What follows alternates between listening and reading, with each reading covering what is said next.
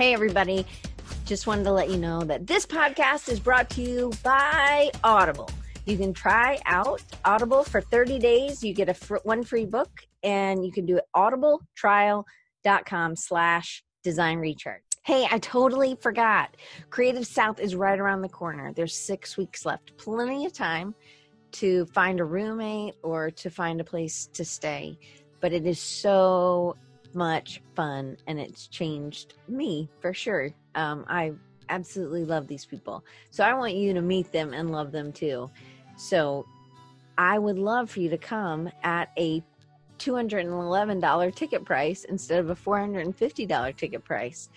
Here's what that does you work for me for six hours total. I try to do two hours Thursday, two hours Friday, two hours Saturday. It is all day Thursday, all day Friday, all day Saturday events. The only thing your this ticket doesn't pay for are workshops, but the $450 ticket doesn't pay for workshops either. Those are all extra. What this person does when you are a volunteer, and I have people who are $450 ticket price holders that still help me volunteer because they have so much fun and it gives you a purpose. It means if you are coming alone, this is a great way to meet other people. Or if you're coming with a whole bunch of people, it's a great way for you to meet other people. Because one, you're going to be on teams. You're not really ever going to be alone, even if you're working a door times you're always with another person. So you always have somebody to talk to at least for two hours. So you could be working the door. You could be working backstage. You could be working as a runner helping out with a workshop. You could be working the merch table this this is what we do and it is the best time and it is three two hour shifts. You sometimes are serving alcohol you're checking ids to make sure people can drink um, and you're putting wristbands on people who can and that's another thing that we do. Um, sometimes we have people pouring beer or wine.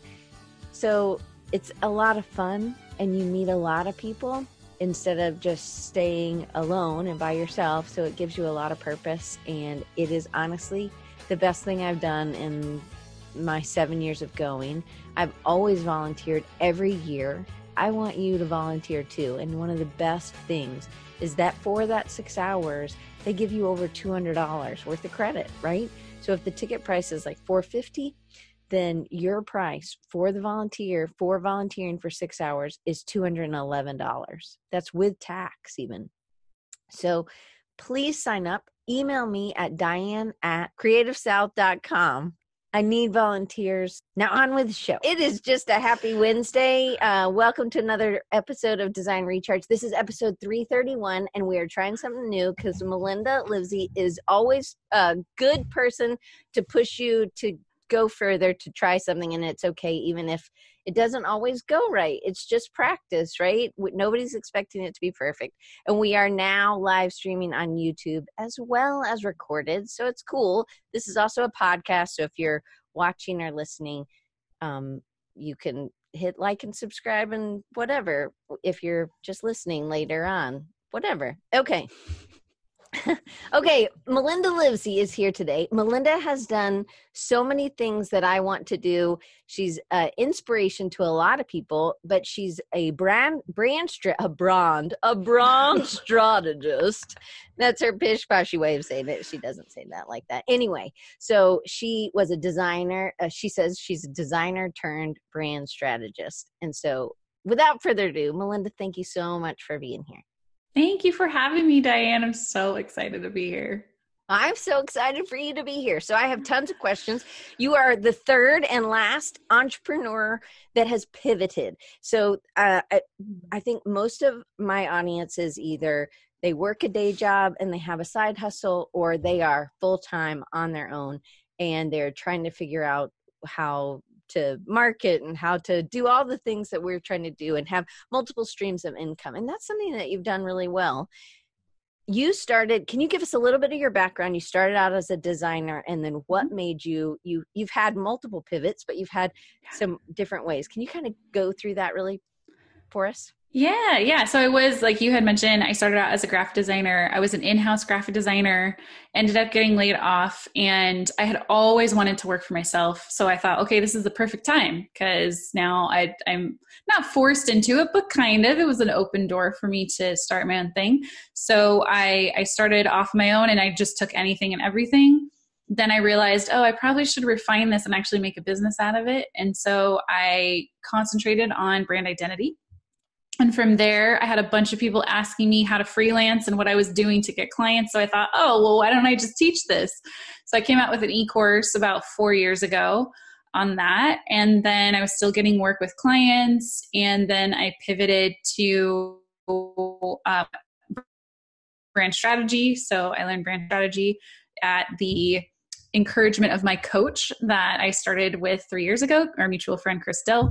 And then from there, I learned that and I started getting clients in that. And then from there, I have been teaching people what or how to make that same transition. So I find myself, I'm, I'm seeing a pattern now in my career is that I do something, I learn something, and I turn around and I teach what I just did. And then I go forward and I do something new, and then I turn around and I teach what I just did. And it's it's been really helpful for me because it solidifies what I've just learned and what I just did so I can understand it clearly, but then I'm able to help those who also want to make a similar transition. So now that I've been doing this for gosh about 5 years of the the learning and teaching and learning and teaching that I'm noticing this pattern now that it just naturally forms that I'm discovering. But I think that you missed one thing out of that. So learning, what teaching, but you have a huge um you are really community minded. Mm, and yes, it's not yeah. just like, hey, I learned how to knit today.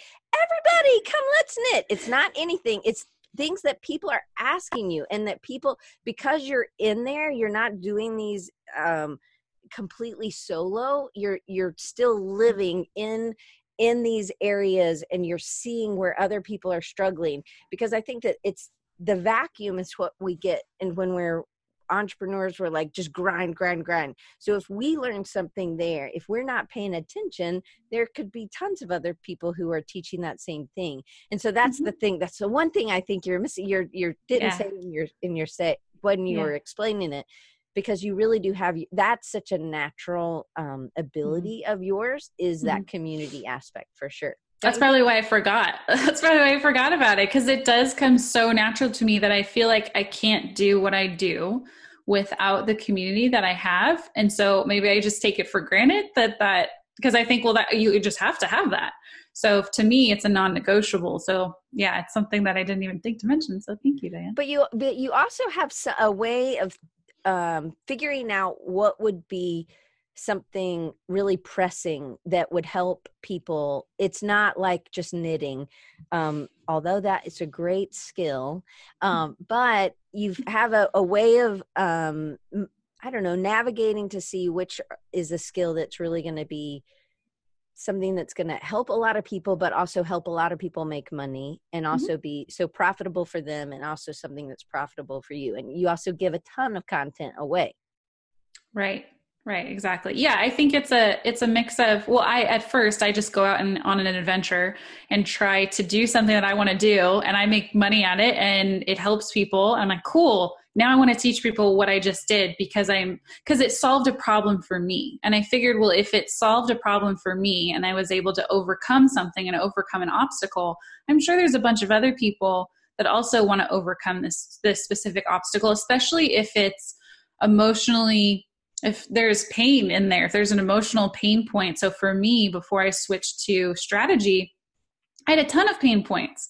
I had low budget clients. I had tons of revisions. I didn't know how to charge for the creative ideas and thinking that I was that I was already doing, but then clients wouldn't even accept it and and so I wanted I wanted to be valued and used to my ultimate potential as a creative. And so when I learned brand strategy, it answered all of those questions. It ticked all those boxes and it was it solved such a huge pain point for me that i'm like i can't keep this to myself i know there's other people out there that are feeling a similar way i want to help them also get to where i'm at because it's life changing it was literally life and career changing and i feel like i'd be selfish to just keep it to myself and i get so much reward out of sharing what I've learned too. So it's a win-win on on all sides.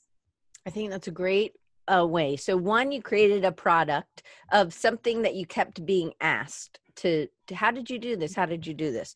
Um, one, you also have really high empathy for other people who are in the same situation. You don't, you know that there's enough work to go around, right? There's not that fear that oh no i'm not going to share this right because you share a lot of information all the time mm-hmm. so that's a philosophy. Is that lifelong or is that something you had to accept and like nope this is how i'm going to be?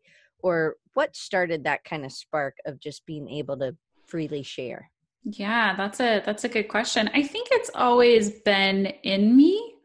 I think there I've had times of struggling with oh should I give away everything? But th- those are very short lived and then I realized and especially with Chris Do my coach drilling it in my head just give away everything. Just be transparent that it will come back to you that that I've been okay with it and I think the longer that I that I'm in this career and the longer that I see that I can just give away everything and and when I say give away everything too, I'm telling stories, I'm sharing what's happened, I'm sharing what I've done. I mean, I give away everything. However, I don't, the things that are, I charge for are things that are a worked out process. And so those things I charge for because I actually spend an immense amount of time developing these processes that do end up with a specific measurable result that I charge for because it's very specific to get a result. Whereas all the content I share, someone could implement every single free bit of content that I have out there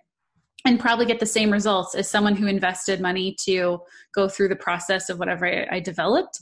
But it's it, me doing the heavy lifting for them as hey do this first then do this then do this. So if you need like an outline and to be to be guided through the process then that's what i charge for. But other than that i take pieces of everything i teach in, in courses and whatnot and give it away in content. So really you could probably get everything almost everything that i share in a course just not a roadmap in free well, content well, and I think that that's so. It's it's it right. It's the, it is the roadmap. So if you're yeah. thinking about something that you get asked a lot, um, and it doesn't necessarily mean that you just have to create content for designers. So me and you both create content for designers, but I've also thought, okay, well, if I'm stepping outside of this, what kind of other say I'm doing food and beverage and I love to do packaging. That was Jason Karn um, was our, our first uh, entrepreneur on this entrepreneurial pivot. And that's and i was like you could go to conferences that are for mm-hmm. entrepreneurs i mean um for food and beverage people you know? And i think that sometimes we just don't think outside and sometimes our our uh, best thing is drawing and sitting behind the computer but sometimes we have to step out just to you have to kind of work on that sales portion of it and that community portion about yeah. making everybody better and sharing some information okay mm-hmm. so when in the course of um, so you get uh, they downsized and you lost your job were you mm-hmm. already working on the first course or were you just doing your own design you were just freelancing and then you're like when in that period did you start working on the course it was it was a year after so immediately after I got laid off, I thought, okay, I got to make this work. And I took everything. I think I worked in an agency for a month or two, right? It was the next day. I was at a friend's agency and worked there. And I just thought, okay, I just got to make my bills. I just have to make this work. And then I realized, oh, this isn't sustainable. So I need to figure this out. So six months in, I rebranded to just position myself as a brand identity designer, even though I was doing a bunch of little work on the side. I just didn't put that out into the public and then yeah a year after that is when so a year after i got laid off was when i started on the e-course. All right so how long did it take to go from making it idea to launching it and then from launching to i don't know if it was a live course or what? Because it's not like oh you know what this weekend i'm just going to make a course right well, some people some people do that. That is definitely not me. So I think I think I um I had the idea in late spring. So I got laid off in the summertime of 2015. And so late spring 2016 is when I had this idea. Like I've been asked so many times about how I'm doing this, especially from old coworkers that also got laid off at the same time. They're like, how are you doing what you're doing? Because they didn't want to work at another full time job and they wanted to work for themselves. So I thought, well, let me put together an outline. So I quickly put together an outline I emailed it over to who is my business partner for that specific e course um, now. But at that time, she was just a friend, and we had talked about wanting to collaborate. And I said, Hey, I have this idea. I'm willing to teach it. And you you do sales and marketing. Would you want to do the back end and all of that? And she's like, Yeah, let's do it. And so from that, at that time, I wasn't really involved in the design community. So I went on Facebook and joined every single design group I could find. And most of them were college groups. So the graphic design aiga groups all over the us i would i would go in there but i would ask the admins hey i'm looking for some beta testers. It's free. I'm not looking to charge anyone. I just would love to give some free information get their feedback. Would you mind if i posted in the group so i did that and i got 36 students from that and they were all beta testers so i ran it for free during the summertime so that took maybe, um, I want to say it took a couple months for us to get the outline going. And granted, we're working on other stuff. We have clients that we're still working with. This is, was not putting all of our time into it. And that's my pivots always do that. I always overlap a little bit with what I did previously just because I needed the funds, right, to keep going. And um, so then it launched, the beta launched in June of that year, 2016. Had the beta go through it for about um, six weeks, I want to say, got feedback from them. And then I re recorded based on their feedback the the course that went live so then that took and that took about i want to say 40 hours of recording over a few weeks i think it was between recording and editing and whatnot it was it was about 40 hours so um, so it was a lot. And then we relaunched it to the public. So we validated the course. And then um, my business partner works on Facebook ads. And so we were using Facebook ads to bring in that. So it was a, it was before I knew how to build communities. And I wish that I would have known how to do that now looking back. But I thought, you know what? I've learned so much about even running a business, starting a course, doing a beta test. And so I learned so much from that anyway. And we still have that course up. We haven't had time to put as much time as we wanted to into it, but it still runs in the background. So that's, you know, another portion of my income. But I would love to revisit that one in particular, maybe in the later part of this year. But I love how the first thing you did was you went in and joined groups and you wanted mm-hmm. and and not just join them and then flood them with, "Hey, hey, I need this from you." You went in and you asked the admin, you told them what you were doing and then you you offered it up right and mm-hmm. then you now if you were going to do something in food and beverage say you mm-hmm. would what would what would be your if you were telling someone or if you were going to do this what would be your first step now yeah, now I would say go find what they call the watering holes. So, like you had said about the conferences, the trade shows, find every single place. And first, before I even do that, I would outline who is it that you're trying to target? Who is this ideal person? What is their lifestyle? What are they into? What kind of books do they read? Do they go to certain restaurants if they're into food and beverage? Do they believe that a certain type of food is is what they whatever they they love the best or certain type of restaurant what kind of service do they like? Find out who they are and what their lifestyle is like and then i would go find the places that they hang out in. Where who do they tag on instagram?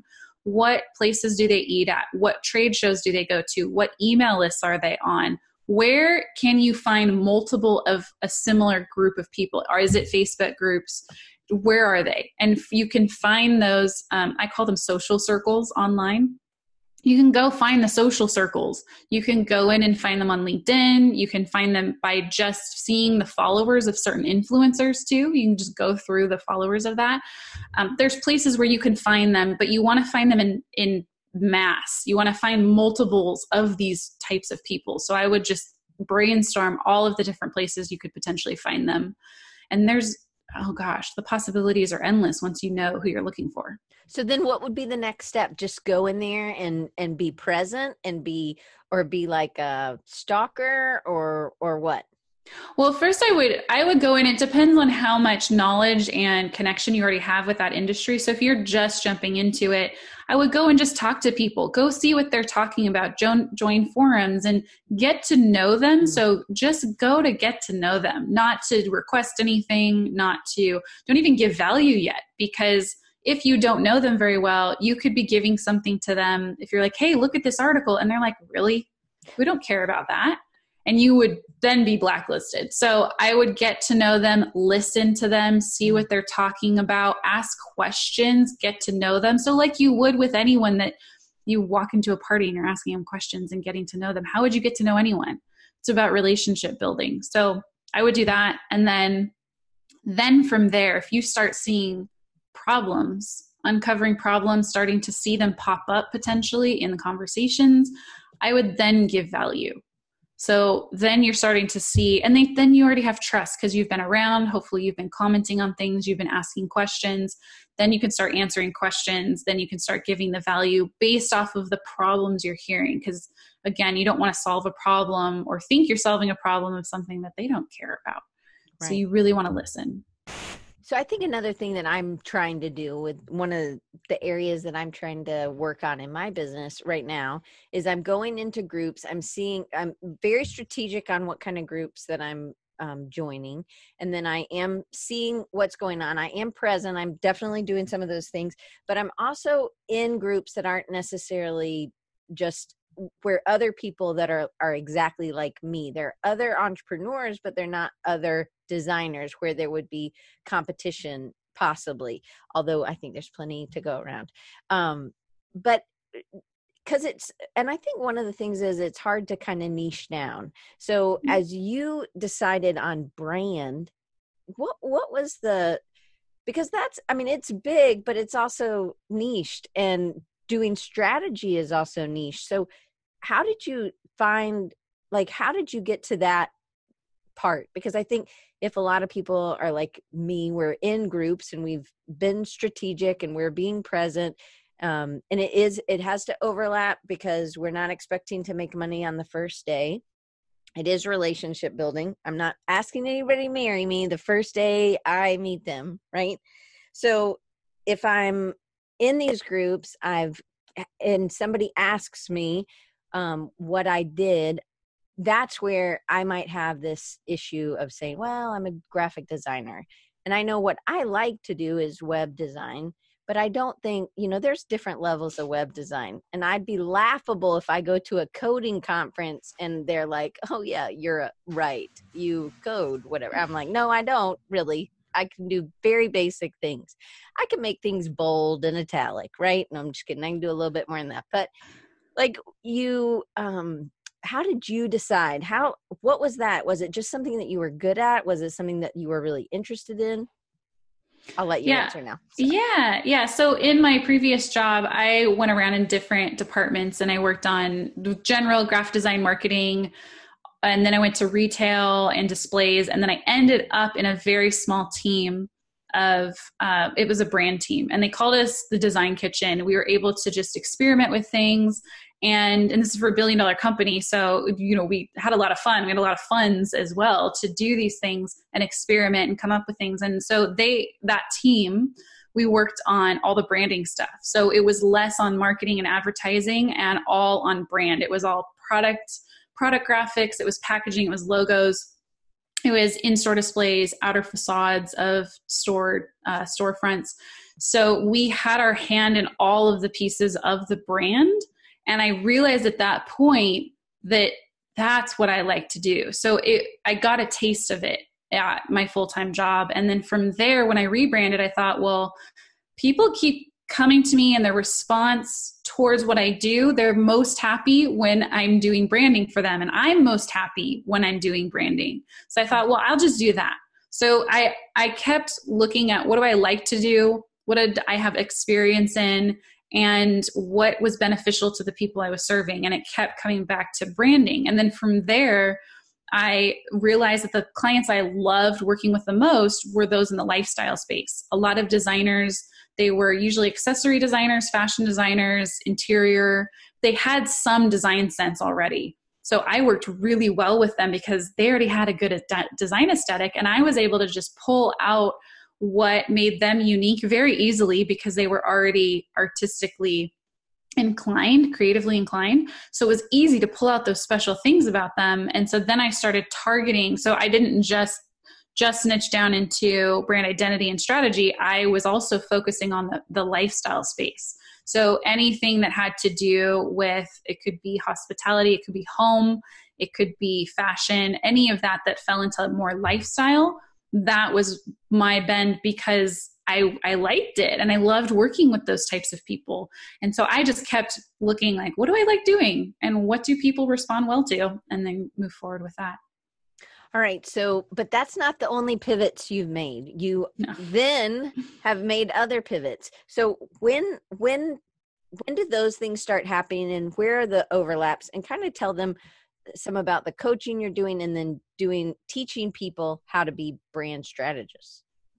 Yeah. So after something you recommend about the timeline, so it was about four, four or five years ago that I had that e-course uh, well, four years ago. And then I started um, diving more into brand identity and trying to get clients there. Got really frustrated because I hit a wall. So I hit I hit the wall of how much I could get paid or how much people were saying yes to, types of clients I was attracting. And then um, and then I started being coached by Chris Do about three years ago. And then he he really helped a ton with mindset with uh, with the types of clients I was attracting, with how much I thought I could charge, and everything. My whole my whole business changed because I had more than of a consultant mindset. And so that was about three years ago. And then for that whole year, I I was determined to land projects in brand strategy. And I once I learned it, I thought this is it. This is the answer I've been looking for. And I don't know how I'm going to sell this, but I'm going to do this. And so I spent that year working my way up to selling, which my mind was stuck on 10,000 to sell brand strategy for $10,000. And I did, I ended up selling it that year uh, for 10,000. And then, then people started asking me just like they did before about, so I took about a year, I would say to do that. And then they started asking me about that. And so I started doing coaching here and there. Um, and then now, you know, three years later, I, gosh, I started, I was, I have been doing coaching for a little while now um, but three years later, I'm finally creating a boot camp around teaching that framework and teaching people how to transfer from designer to brand strategist if they want to make the same transition I did. So it's about like a year and a half, two year process of me learning maybe a service or um, whatever that is, a service or working with clients and doing that and implementing it. And then the next couple years teaching it. That's what I'm kind of noticing has been the time frame. But these are things that you're doing while you're doing other things. It's not like you're like, "Hey, I'm going to go live with my parents for a while and, you know, live in the basement and do this." Like you're still making, you're still doing brands or yeah. you're still I mean, I think freelance is still is still mm-hmm. making, it's still part of your income, but mm-hmm. you you realize that there's other things. And now you have um you have your uh, the inner circle is your coaching group, right? Mm-hmm, so mm-hmm. you were doing individual coaching and then you went to group coaching, and that's even morphed into different. Uh, uh the way it started is different than the way it is currently, right? Mm-hmm. Yeah, exactly. And I want to add too, with you pointing that out, that if you have, or, or how I did it is, I had an idea, I tested it, I validated it, I developed a system so I have a sales funnel, I have a way to get leads, I have a way to then sell it and it's automated. So a lot of these things like it's not something I even I think I put in 20 minutes of work a month on Prelance, the first e-course because it's just updating our accounting. That's it. And so at the moment we're not actively doing much to to draw in leads just because they're coming in from other things I'm doing.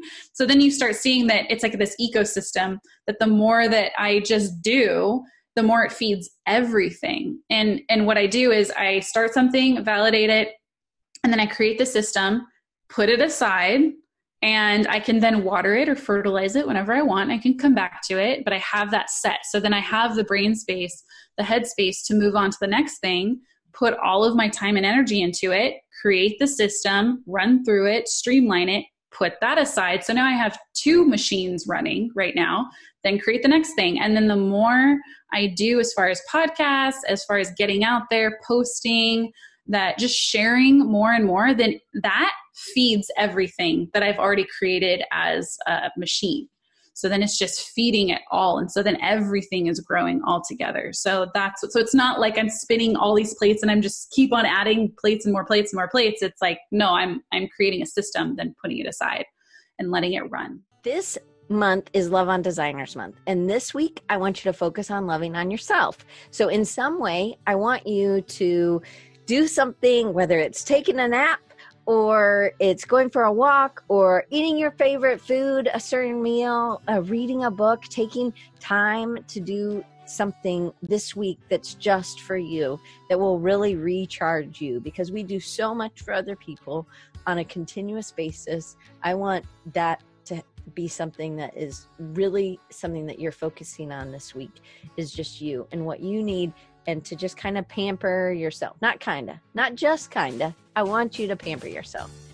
So, one of the other things I love about you is that you're very vulnerable and you've been very vulnerable online because we've been able to watch you grow through this process. And it's just like you said, well, I'm going to teach people what I knew about freelancing, or I'm going to teach what people, how the system I use and has worked for me or is currently working for me for brand strategy. And then and all these things it there you're not claiming that everything's perfect it's still everything's work in motion a lot of things are able to run on them, their own because you've figured out systems which is a whole nother conversation to be honest um, mm-hmm. i'm mm-hmm. like wait uh, i have this whole more questions than i had but so so it in some ways it's just refining refining refining but it's not like you set out at the beginning of the year and was like hmm, i'm going to refine i'm going to do blank it's like it was a natural progression i think sometimes we mm-hmm. fight um what to find that niche or to mm-hmm. i think Dimmy's done you know he that he was going to do uh, food and beverage maybe and then he really just got so caught up in icons and um, semantics and the way things are we catalog things and i think that that's such a eh, but that's a norm you know we can see it now but it's like you just have to kind of go down some different tunnels to see what really is because i do think a lot of people it's hard and they feel it feel like it doesn't fit right Right, right. We and I've talked about this recently with my mastermind group, where one of the girls said, "Oh gosh, it just feels like I keep going back to the drawing board. I'm making all these pivots." And I pointed out to her, I said, but isn't the drawing board a creative's favorite place? Like, wh- what is wrong with pivoting? Because she's not, it's not that she is not making an income. It's not that she's not bringing in clients. It's fine. And she just judged herself for, for going back to the drawing board because she thought, well, no, we're not supposed to. We're just supposed to go straight forward and what we said we're going to do and go all the way and do it for years. And I said, but do you like going back to the drawing board? She goes, that's my favorite place. And I said, well, then if that's the favorite place, isn't that the creative's life? That is a creative life. Why, why are we judging ourselves because of that? And that also, even saying it to her, it gave myself freedom. And it's fine that I make these pivots every, what, one to three years. That's what, that's what a creative life is. And I'm most happy doing that. And so following your inclination, following your interests, that as long as you can pay your bills and it's working, then why not? Why not just follow those interests? That's what we love to do. We're curious, we're creative.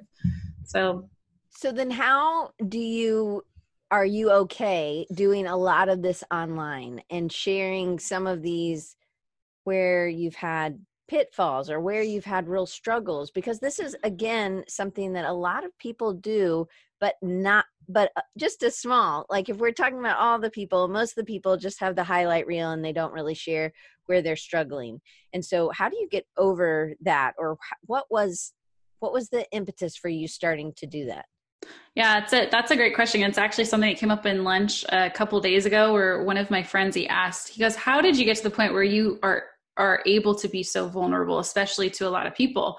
And I had to think about that for a while because I thought now because I've been doing it for so long that I it's hard to think back at how I got there. But before I got on, one of the biggest things that did it was me just saying yes to being on the Futur with Chris because he asked me, he said, All I'm asking of you is for you to be completely honest. And I thought, well, I can do that. I, you know, proving myself, probably not, but I can be honest. And before I met Chris, a couple years before I met Chris, I I had been going to therapy. I went I went to support groups. So I already had a taste of what it was like to be vulnerable. Mm. And prior to that, I was what you had said, only showing the highlight reel, only showing what I thought would make me look really good in other people's eyes. And I was miserable. I was absolutely miserable. I was anxious. I was anxious of being found out. Mm-hmm. I was, oh, it was just awful. I just remember that feeling, and it was a black cloud that I thought the more that I kept doing these things, the more I tried to look perfect, that someday that black cloud would leave me. And it never did. And it never left me until I started being vulnerable. So until I started going into groups and safe spaces that I was allowed to just share what I was feeling and what I was going through without anyone talking back to me. And so in the group I was in, there was no what they call crosstalk. So you don't respond to what anyone else says. You just are given three minutes to say literally whatever you want, not about anyone else, but about what you're going through, what you're feeling, what what you're thinking, what you're having a hard time with. And it felt really weird at first, but after doing that, I realized I've been needing this the whole time. I just needed some place to be heard in a non judgmental space that I could just get out what I was thinking and feeling without anyone trying to change me, change how I feel, give me advice. So I've been trained, trained to be vulnerable through those situations. So by the time I got on a call with Chris, he he was surprised at how open I was cuz I'm like I don't care at this point. Like I'm I'm fine sharing. So um so then he thought, well, okay, great if I ask you to be honest. He did believe that I was going to actually be honest. So yeah, it was but it was a few years before that that I feel like I was cracked open so, so maybe a prerequisite is to. Can you hear me? Yeah. Okay. Yeah.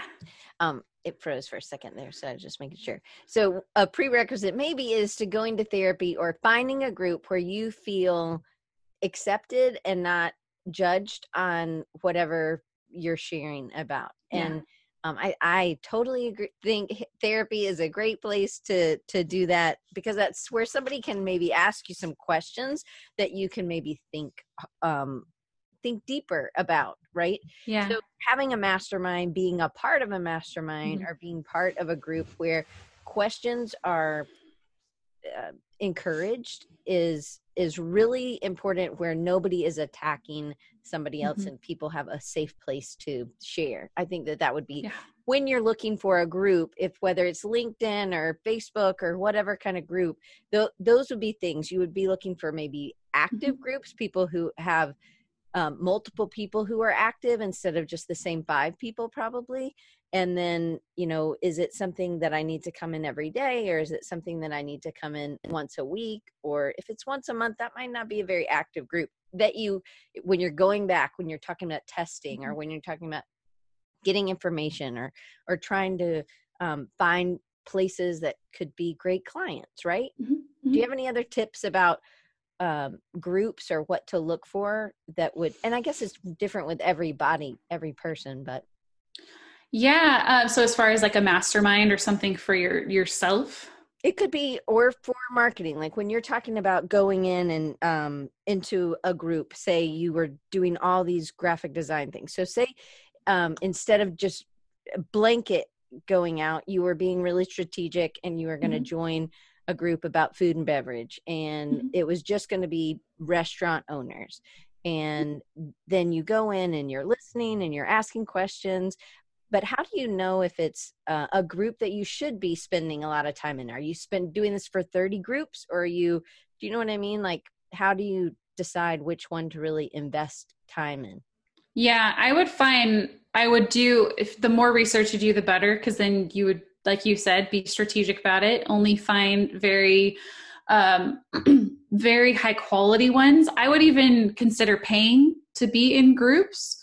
So if you find, um, I know some people in the Futur Pro group that is a paid group, they pay to be in that group and they also just give so much value. So a paid group is probably the best because you're going to not get the, the ones that are free on Facebook, honestly, they're just, there's just dumping of people telling each other what to do. There's a lot of complaining going on. I would stay far, far away from those. I would go try and find, and you might have to take a while to do this, but find the very high quality groups where there is there is um, the high quality questions being asked.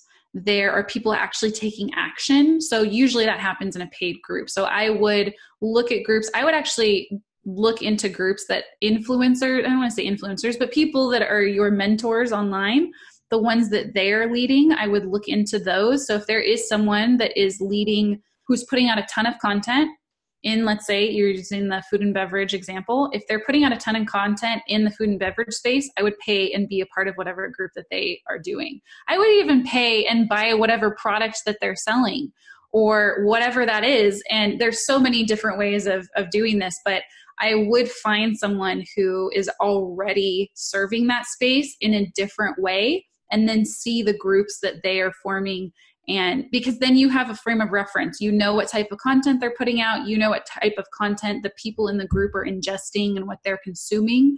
And so then you have a frame of reference to go off of. So that's what i would do if i was um, if i was looking for a group and it's for also, clients as far as serving clients. Right it's also important to know that you have something that really could be if there's another product that exists or another service that exists that's like yours then it's not you're not the trailblazer or maybe nobody wants that because they know how to tie their shoes or whatever right you yeah. have this huge video series about tying your shoes and you're like uh, nobody needs this melinda thanks so much we use velcro here you know or yeah. whatever right yeah. so sometimes it's really important for again this isn't the vacuum so how important when when you are trying to get work or where you're teaching people about or people are going out into these groups how important is it for them to also have a safe group with other designers or other entrepreneurs yeah. that are like in a mastermind yeah, I cannot stress that enough. I think the first group, I was a part of a mastermind group early on with the first e course, so four or five years ago. Um, even before that e course, I was a part of a group and we all were in different industries and it was helpful i don't it didn't help me as much as when i was in a group with similar people in the same industry it was amazing though and i saw the power of having a group like that that was encouraging that brought different perspectives that was supportive i met with them i want to say once a week and I was super scared too. I just found him on Facebook and I had asked in the Facebook group, is there any local local groups here I could join? Because I just wanted to start meeting somebody, I was so alone and working for myself. And someone said, Oh, we actually have online mastermind pods that you could join. I'm like, Sure, just put me in it and I'll go. And I was so scared because I'm like, Oh, these people know what they're doing and I don't. And so I got put in a group with some amazing women. And that jump started me into the whole idea of groups and masterminds and a support group. And from from there i went to a group that was specific to my industry and that was extremely helpful because we were all sharing knowledge that what pertained to what we were actually doing. Um, but i would say it's extremely helpful to have it's like a, it's a non-negotiable at this point for me. Like i will not I, I don't believe i can grow if i don't have a group. And i also have a, a group in my personal life that i am a part of. We actually we meet once a week we do life together. We share what's going on. I'm in a text thread with them, and every single morning we send three things that we're grateful for. Mm-hmm. And I know that they're my safe space. So I figure I don't care if the world hates me because I've got my safe people. It's like having your family that you are accepted, that you're loved. So I have that in my personal life, but then I do have mastermind groups and whatnot in my industry but it's just it's wonderful to have that because again it, it, like it gives me the confidence to go out into the world knowing i've got people who've got my back and who will never leave me and who will always accept me and it gives me that confidence to do really scary things that i never thought that i would do I especially wouldn't do it if i was alone and i had no one to back me up all right, so that might be a mistake for some people is again being in the vacuum, right? Yeah. So what yeah. other kind of mistakes did you did you learn or did happened early either in um, freelancing or in doing brand teaching brand strategy or even in the coaching that now have again because it doesn't matter exactly where it was you've learned and maybe applied it to the next thing that you were doing. What kind of mistakes yeah. have you made? Oh gosh. So many so many. A big one when i started uh, learning brand strategy was i did not put enough i didn't even know where to put my energy and i didn't know how to reach out and do lead generation so marketing content marketing lead gen business development i just i wanted to perfect my craft and I thought that if I just perfected the way I designed before before even brand strategy, if I just perfected my logo design, if I just perfected the way I did brand identity, that I would have a slew of clients coming in. And I did not think like a business person. I did not realize, oh, I actually have to do marketing. I actually have to build relationships. I didn't put any of my time into that until I met my coach. And then I got a rude awakening there but it was good I, mean, I needed it but that was a huge mistake i was making because i would go through feast or famine all the time and it evened out and i made a fine income and i was able to pay my bills but it was not predictable. It wasn't i didn't get the money when i needed it. And so it was just constant like everything's amazing. I have way too much to do and too much too many clients. And then oh my gosh everything's horrible. Now i have a ton of time. And what am i going to do with it? Because i didn't know how to do marketing. I didn't know what to do. So that was a huge mistake that i I wish that I knew that, but now I do, so it's all good. When did you start reading business books? I've been I've always been interested in business, but I for whatever reason I didn't apply it to my service-based business. I was always thinking product. Um, but I started reading a lot more business books probably when I when I got laid off during that time I started realizing like oh I, I got to figure this out but it I didn't even know which ones to look at so the the one though that really changed things for me was the E Myth. Mm. When I read that book, then everything started clicking. So all the other business books I read, they probably were saying a very similar thing, but I just didn't get it. And then once I read the E Myth, that was extremely helpful um, because it totally outlined what I was doing. As I was trying to be the hands, I was trying to perfect my craft but that doesn't mean you're a business person. That does not mean you're the entrepreneur. And I always had an interest in entrepreneurship. And so that book just laid out clearly what my issue was and then helped me. So um, that was a few years ago that I read that. All right. So I love that. I don't, I think I have that in my Audible, but I don't know if I've started that one. one. I, one. I I think you just I think uh, Andre was saying any recommendations on books. I don't know if you have a list on your website or I do. Okay. I do, yeah.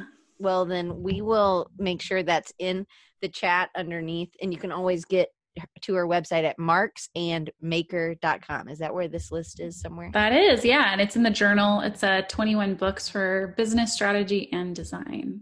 Awesome. I actually gonna, find it really quick. Okay. And I'm going to just put your regular, eh, all these links will be in the, I don't know if you people on YouTube can see this right now. I'm so sorry if you can't see the chat. Um, but thanks for joining us. Okay, so um, how quickly do you pivot now? Because it seems like it's uh, it goes quicker now that you have gone up and down the roller coaster a little bit. Yeah, yeah. Now, um, when I have the bandwidth, when I have the interest. So if something piques my interest and I have the time, and it's funny because the more and more that I do and I create systems for, the more time I'm creating for myself. So my income's going up, but my time I need to dedicate to things is getting less and less because I'm learning how to make processes and and streamlining things. So now it's it's like someone approaches me and they go, "Hey, do you want to collaborate on this project?" And I'm like, well, "Yeah, this seems awesome. Let's do it." So I'm now just going with my creative interests is when it comes up and and as I'm able to as far as time's concerned. So like my friend Anthony and I are doing a 30 day challenge on Instagram. And I just thought, hey, it'd be really fun to do this. And I literally just want to do it as it's it's just just for fun. We don't have an agenda with it. We're just doing it for fun. But then as we're talking, we're like, well, this would be kind of cool for a book. What if we did a book with this? And so we're just I'm just doing what I want to do as far as creatively is concerned, self-initiated projects, and then if they turn into something, I'll follow it and I'll do it. So there's really no time frame anymore. It's just as I have time and as I have interest, I'll I'll go down that road. Okay, so let's go back to that for a little bit because this is a this challenge is I love these illustrations that he's doing. The the information, the the point that you're getting across that you're sharing is really impactful. And those are some of the promos that I shared on my stories on Instagram. So um, because we are able to follow our curiosity, and I do think that's an important part, it, whether it's coming back to the drawing table or whatever that is, I think it is really important that we do those things. Now, whether you're working a full time job or you're doing something else, this is one of those things where, where when you are working a full time job, or you're in school, you think, I don't have time for this, or I don't want to do any more design when I get home how does this not feel like that because this thing this 30 day challenge that you do with a friend this could be something that becomes something more but you've just it's mm-hmm. not a huge 30 days is not a huge commitment right but mm-hmm. you've had to commit to learning something and then sharing that thing so mm-hmm. I, I think this is a great place for somebody to start who thinks that they don't have time to do something like this right yeah what would you like, say well i just, i look at it as uh, that's my it's my hobby. Like that's my playtime. So I don't see it as, oh, I don't want to come home and do work anymore. I don't want to design anymore. I'm literally like like you had mentioned, I'm following my curiosity. I'm following what I just like to do. So I don't even thinking of it as work. And if someone doesn't want to do it, well, maybe that's probably not something they should be doing. Like okay. I I read, I think, I write on my free time. I love doing that kind of thing. I have conversations with people in my free time. I collaborate and think of fun things with Anthony when I'm talking to him. So I'm like, I do this anyway. Why not just lean in even more into it? So, whatever you do find joy in, why not just lean into it and see where it takes you? So I love that. Okay, so how do you determine if something's working or not? You talk about how do you test it? How do you validate it? Can you dig into that a little bit? Yeah, yeah. So um, first, I would find find a group of people that need something, ask them, talk to them, see what the real problem is. What are they complaining about? What is really difficult for them? So first, it's finding the audience or the group of people, then seeing what what are they trying to get to, what are they trying to do, and what obstacles are they having in getting there, and are you able to help them solve that problem? Because as a as a creative, as even a designer, we're we're problem solvers. So just get really good at finding problems. Mm. I fig- just in talking and talking to people, ask them questions to find out what the problem is. What are you trying to do? What are obstacles that you're having in getting to that? And then see where your skills match up with the solutions to those problems, or how can you help them in that. So that's that's one. Um, and then creating something that would solve it, or maybe solve a little piece of it and then give it to them and say, hey, I made this checklist. Hey, I made this book list. That solves a problem right there, right? The book list that I made. So people asked, hey, I need some books. Great. I made some books. Do you want to read it? Do you want to read the list? That's a solution to a small problem. And then they go, yeah, of course I do. And then you work your way up to bigger and bigger problems eh, because they already trust you. You're like they they look at you and they say, "Well, you've already solved a problem for me. You've already given me a book list. What else do you have?" what else can you teach me what else can you give me so it, that's the that's the starting point i would say so then how do you determine if like this thing with you and anthony could mm-hmm. be i know it could be a book for sure but how do you determine if it is something that people would pay for i mean that that that you you're testing it like it's a product or say yeah. you have this problem you figured out a way to solve it for people mm-hmm. how do you test that yeah, I typically, well, what I have done with uh, all, almost all my groups or e courses is I create a wait list. So I first read the comments. I see because I have a lot of DMs of people saying, "Hey, I would buy this if it was a poster. Hey, I would. You should put this into a book." So I'm already getting suggestions. So I might put some stuff out on social media and say, "Hey, you know, it seems like we got a good response from this. What if we did this? Would you buy it?" Just to get some yes or nos. Then I then I would move it to okay well here's a wait list. You if you really want it why don't you sign up? We'll give you first news on it if it does. So then we'll see and i've done this for a lot of things where i'll see on the wait list how many people are actually interested. And i've scrapped ideas that didn't get that much interest and it depends on what it is that i'm selling or what it is i'm trying to make that it'll be the goal will be different. Like oh, I have 10 people interested. Awesome, I'll make it. But if it's a book, I definitely will want more people that are interested. So I get a wait list going. Then um, I've done a pre sale. So they would not get, it's almost like a Kickstarter, but I don't use Kickstarter. Um, but I've done pre sales before where I say, Great, so you've been on the wait list. Here's what we're thinking. If we have enough people that are pre ordering, we will make it. And so then I'll send out a, a pre sale link, and which that model can be adjusted even for services. So it doesn't have to be just a product, it could also be for services too. So you just have to adjust it a little bit for whatever it is you're selling.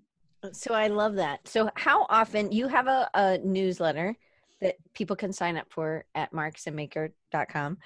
Um, how often do you send out that newsletter or like if you were segmenting it for these people who wanted the poster or these people who wanted the book how often would you send something to that wait list or send something is it just when you're doing something else or like so one how often do you send to your newsletter to everybody and then how mm-hmm. often would you send to a wait list yeah, so the newsletter, I used to have, um, I have two segments. One is just behind the scenes of my business, of what's going on, my thoughts, just as an entrepreneur and a business owner. The other one is a segment of just strategy.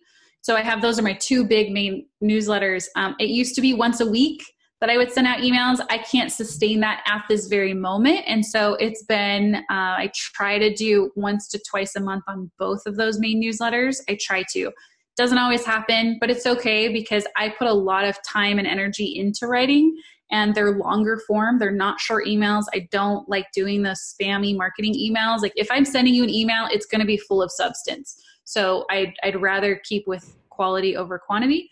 Um, but it, I, for about a year and a half, I was writing a week every single week, and people were looking forward to it. They're all numbered too, so it's like a journal entry. Um, so that's the main one. The wait list, I actually don't email until I have something to say about the product. So I say, hey, you've been on this wait list. You said that you're interested. The, the thing is finally up and running. Here's the information. Just because uh, I don't have a I don't have an email strategy robust enough to be sending them too many things. And you know, send too many things and people drop off the email anyway. That's right. So that's right. Yeah.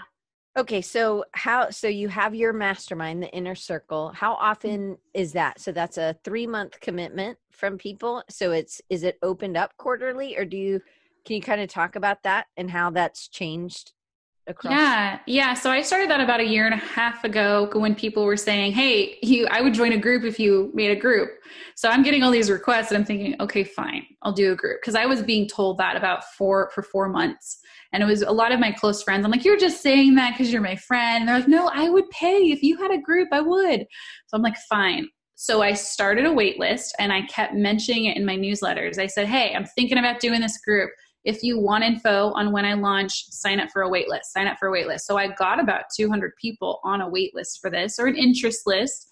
And then I put together a quick sales page um, and got that running. And I started it monthly. And I realized that uh, that I wanted to have more control over who came in because I just let whoever wanted to sign up sign up because I'm like I would be happy with just one person if they wanted to pay me to be in a group. But as it got more well known, I cut it off and only had enrollment three every three months.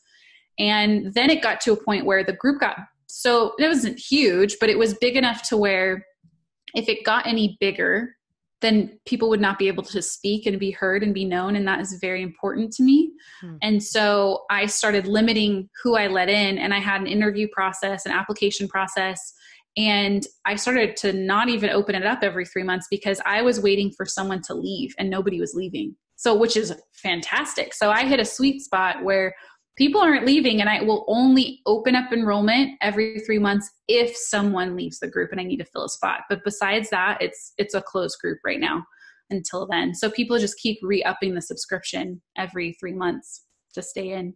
That's awesome. So me and you have had lots of conversations about that because my group is different. It i can't do it on a continuous basis because it stresses me out. So um Andre asked what about the newsletter. So, mm-hmm. how would you do it for services? A sign up newsletter. So, I think you could probably do some sort of um, lead magnet. To to be honest, yeah. who would be a customer and what they would be needing and then give them tips on something, right? But what would you Yeah. For a service? Yeah, I actually have a video on this that I can give you a link to. It's a free video that it's about um, this particular thing too. But uh, yeah, I would have a sign up for them. I would I would be giving them something of value even before that. So not just like, hey, sign up for this thing to get my PDF of whatever. Give them value even before that, before so that they're like, oh, I want to be on this list because I know not just what this lead magnet is that it's going to be valuable. Everything you're going to be emailing me is going to be extremely valuable. And that was what I actually had no lead magnet for. I only have lead magnets on certain pages, but I wanted people to sign up for the newsletter because they knew the newsletter itself was going to be extremely valuable and it would be talking about their very particular problem that they're going through. And I wanted people to desire that email, not just these little things that like, oh, it's going to solve your problem. Because my my motto too is win hearts.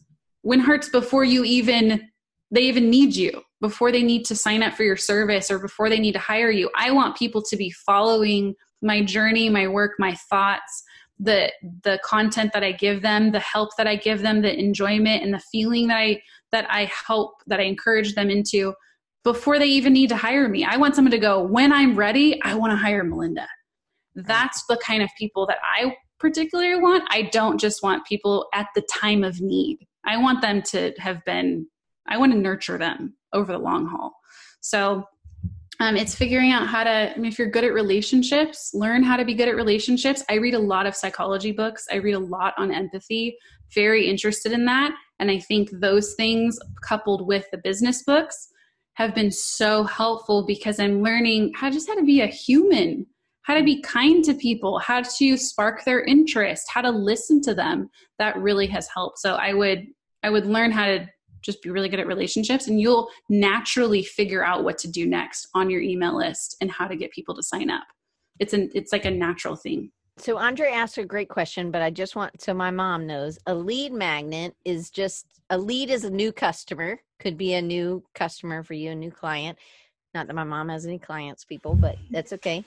if you Um, wanted to but if she wanted to, just in case somebody's out here and doesn't know what it is, and then a magnet just means it's a place on the internet that on your website, more than likely, like a a page that's just branded for this, possibly, or it's like a sign up list or something that'll get your get them to give you your their email address so that now you have this so you can start connecting with them on a regular basis. It's kind of like if you see somebody and you want to ask them on a date, you used to ask them for their um, phone number, right? It's like a phone number magnet, I guess, sort of. I don't know. That was a bad yeah. analogy. well a magnet too think about a magnet it attracts someone so how why would someone give you their email address why you got to make it good enough you got to make it really enticing why would a girl give someone her number that has to be enticing enough. There has to be a good enough reason. So we have to give a good enough reason for someone to fork over their email list or their email address. So this is a great analogy and i i like that we're going here because andre's next question i think a lot of my students ask this question. I deal with a lot of entrepreneurs that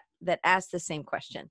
So you use the newsletter this is what andre asked. So you use the newsletter to show how it is how it's your work and what you're about before working with you. So there's there's a couple things i think for people who are more visual your newsletter could be something that i want to eat it because it's just so good i want to consume and i want i would want to purchase these things that you're giving me for free. It could be more visual there's absolutely no problem with that.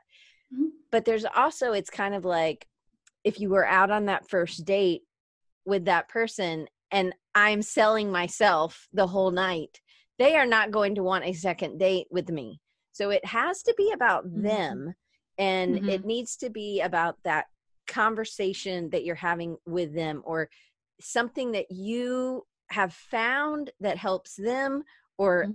Right what what else what other kind of ideas would you give andre Oh gosh, yeah. So what you had said, just think put yourself in their shoes. What do they want? What are they looking at? What are they what are the problems they're going through? What are they thinking through the day? What would be funny for them? Like what in the context of what you're doing. So think of things through their eyes. It's like the date thing. You know this person really likes puppies. So you send them dms of like funny puppy videos things like that. What do you do when you want to share something that you know someone else likes?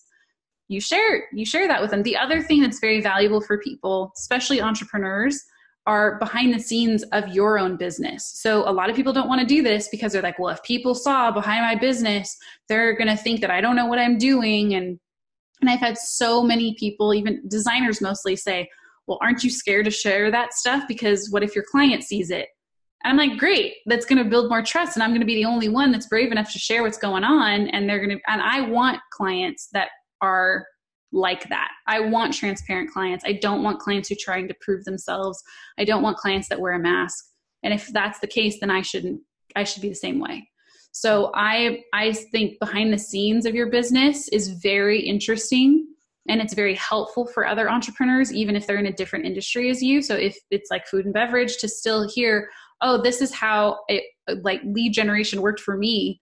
and it's like this meta thing but it still works it's still very helpful the other thing um, is a resources so i was taught through one of the courses i took that if you if you're sending out emails if you just want a simple plan the first one would be a behind the scenes of your business of like what's worked for you business wise so not getting too jargony in your industry but more of like business wise lead generation business development how has that worked for you what's worked yeah Oh, but I pushed mute by accident. I meant to do speaker view because I was raising my hand because I'm trying to yeah. think about this for Andre. And because I think this is a really, this is actually a whole show kind of thing because this is how I teach web design. Yeah. Is it's about who's coming, not so if you it's a service so think about how this has worked for another customer so andre has mm-hmm. done uh, books and they're for so how did what andre did allow them yeah. to reach more customers for their uh, chamber of commerce or for the yeah. the monastery book thing i can't mm-hmm, remember mm-hmm, do you know mm-hmm. what i mean so it's yeah. now you're taking it's kind of like a case study of this sure. client because you have a different way of looking at teaching history through um mm-hmm. sequential art i don't know how it's i don't know what do you call that it's not story comics what do you call it I'm I'm at a loss here. It's like comic books. Andre said comic books. Okay, so it's like comic books, but it's not comicky, comicky. You know, he's teaching history, but it's a way storyboard. Like, I can't remember. It's like Mouse, hmm. the novel. You know, it's like graphic novels. That's what it is. Like okay, got it, novel. got it. Yeah. But he's teaching like stuff with science and biology, and it just is like, whoa! I didn't realize I could could reach this audience. This audience is somebody else that they would want to reach but they're not reaching. So now you could say hey is this something that interests you? Are these people part of because now it's about them and it's about helping them and you're just giving them information right? And and they don't have to use you andre. Obviously if they wanted to do really well they would use you. But it's not selling it's selling them on the idea of here's an idea of reaching new people and here's how I've done it yes. with multiple clients, right? Yeah. Yeah, that can do it. Yeah, how I've done it with multiple clients or how I've done it myself. Either work because if you only have if you don't have that great of case studies or whatever the reason, you have so much to pull from from your own successes, but also yes, I think if you're able to the whole idea is paint a picture that someone else can put themselves in the shoes of. They're like, "Oh, I want that." Yeah, that story of the success of that, I want that. Oh, and you're telling me how? Perfect and if you're not only telling me how I could hire you to do that for me, even better. So that is really, really good. The other thing I was taught too is just sending a link, a, an email of links of resources. Like, hey, I found this really good article in Forbes. At, I found this really good article in whatever the food and beverage, you know, trade show or whatever. I heard these are coming up, and and giving it to them for it's something that you know that would be helpful for them or, or you know you can at least see and send it out and see like and ask was this helpful for you? What else might what else are you looking into or whatever? But resources and behind the scenes whether that is your business or like you said a client client case studies. it's, it's, more about them and not it's about the, just showing yeah, you yeah. and right. what you can do. So right. we didn't get to finish uh, barely half of what these were. So i'm going to ask you the last two as quick ones um, how do you recharge and what inspires you? That's one question. I know it's really two, but it's considered. yeah. How do I recharge? Well, I think it's kind of the same uh, answer for both. Is I recharge by, even though I'm an introvert, I think that creatively I do recharge with people. So, in conversations, in collaborating, in brainstorming, I definitely I, I need that for my creative brain to thrive and be inspired. And um, hanging out with my dog would probably be just general. General recharging would be hanging out with my dog. All right. So then the last one is what's next? What could we expect? Where can we, and I'll share where to find you in just a second, but what's next for you? Yeah. So uh, what's next? The my brand strategy boot camp, the thing that I've been uh, I did a beta on, that is going to be coming out in April is when I'll be teaching that. So the first one that's going out to the public. Um, that's I'm super excited about, and then I'm probably going to be I'm going to be more involved in the Futur and doing stuff there, and then just all random I don't know like 30 day challenges probably more 30 day challenges coming out, more content coming out, um, and just seeing wherever my creativity leads me. I love that. So one time I was telling my mom something about the Futur, and she's like, um, she said something like, "Well, where did you learn that?" And I was like, "I learned it on the Futur." And she's like, "On, on the future? Are, are you okay, Diane?" Like she didn't realize what it was. Anyway, I thought it was That's hilarious. So I know she thought I was going crazy. I learned it from my future self. I came back in time. I just wanted to tell you. anyway, so I'm going to share some ways to connect with Melinda. And if you're going to Creative South, Melinda's going to be there. Super ah. excited that you guys can all hang out and and see her yes. as well. So you can find her at Marks with an S and spell it out Maker. I don't know how she'd spell that. dot com. And then you can also find her at Melinda Livsey L I V S E Y. It's the same at, on Instagram, on LinkedIn. Then you can check out the freelance if you're uh, looking to do that part. And then if they wanted to get on the boot camp uh, email list or the uh, the wait list or the wait list for the inner circle is the best way just to do marks and maker and yeah. sign up there? Yeah so go to marks and maker the whatever's on the header the just right away to sign up for that and then in the first email there'll be a lot of links in there and one of which is the wait list for the boot camp because i'm currently only going to open up enrollment for people who are on my list who are already engaged with it so that they're going to get first dibs on it. Nice well, thank you so much for giving us so much of your time. Thank I you. greatly appreciate it. So next week starts a three or a two part series because I have jury duty one week, might not be able to be here in the jury duty week. So we'll see. It just works out that I plan to do a part series. So we'll see. It'll it'll be there sometime. So it'll be episode 332. It'll be a rapid recharge and it's a three part series hopefully it'll be full three. We'll see. Um, but check it out next week and i can't wait to have you guys all along. I have a couple ideas uh, that i'm still deciding which one to do um, but probably it will be mindset related because those have been things the things that i've been learning a ton about. So i hope you guys will join me next week. Melinda thank you so much for being here today. I really appreciate you and i appreciate that just how willing you are to be vulnerable, but also willing you are to share and be open. You're just a great person and you're just realist, you know, like you're normal. You're a real normal person. So I That's the best compliment I've got. Thank you. anyway, I mean, you know, like I think sometimes people put people on pedestals and you just really um I love that you just share and you're real and just thank you for being you. You're welcome. Thank you, Diane. We'll see you guys next week. Did you know that you can always join us live? You can come live and you can all you have to do is go to rechargingyou.com slash sign up and then you'll be able to get the link to come live. And you get an email reminding you 30 minutes before and the day before you get a list of the questions or the topic that it's going to be. So that if it's somebody that you want to also ask some questions to you can send those to me in an email and i'll get those answered. Or you can come live and i'll ask those questions type them in the chat and i'll make sure that they get asked. So a great way for you to help me is to share the podcast. So if there was a podcast episode that you really loved, or it was this episode, then please share share this with a friend. You can also support the channel in four other ways.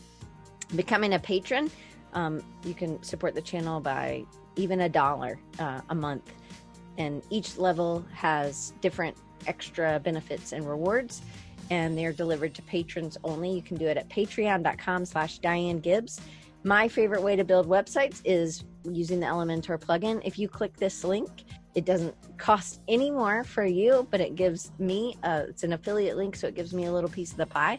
And it's bit.ly bit.ly slash dr capital d capital r and then elementor e-l-e-m-e-n-t-o-r all these links are down below.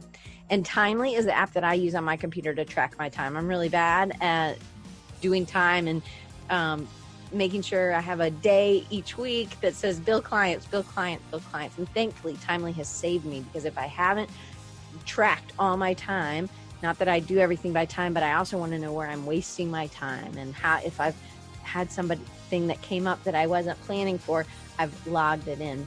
And so this is a great way in it because it remembers for you. It has a stalker option. I call it, they call it the memory option. And if you use this link, you get 10% off a discounted uh, it's a 10% discount once you activate your subscription. But they let you try it for 14 days so you can see if it's right for you. It was for me. And then the last way um, is of course audible audibletrial.com slash design recharge and then skillshare. You can do uh, sign up and you get two free months of skillshare premium if you go to bit.ly bit.ly slash diane gibbs Diane only has one N in my name. So I'll see you guys next week. It's a rapid recharge. See you then. I will be sharing some of these, the amazing, not the amazing. I'll share, mm, I'm not going to even say that. Forget all the sharing. I'm going to start right now.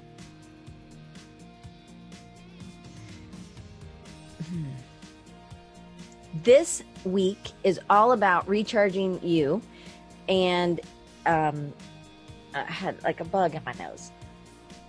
Don't leave. Don't do that. part. Okay. And the commercials are going to be super short, and here they are. I lied. Here, mm. here they are. Here they are. Yes, here they are. Another thing that really helps is us to get a rating. I would love to share some of these ratings um, for the podcast. Blah, blah, blah.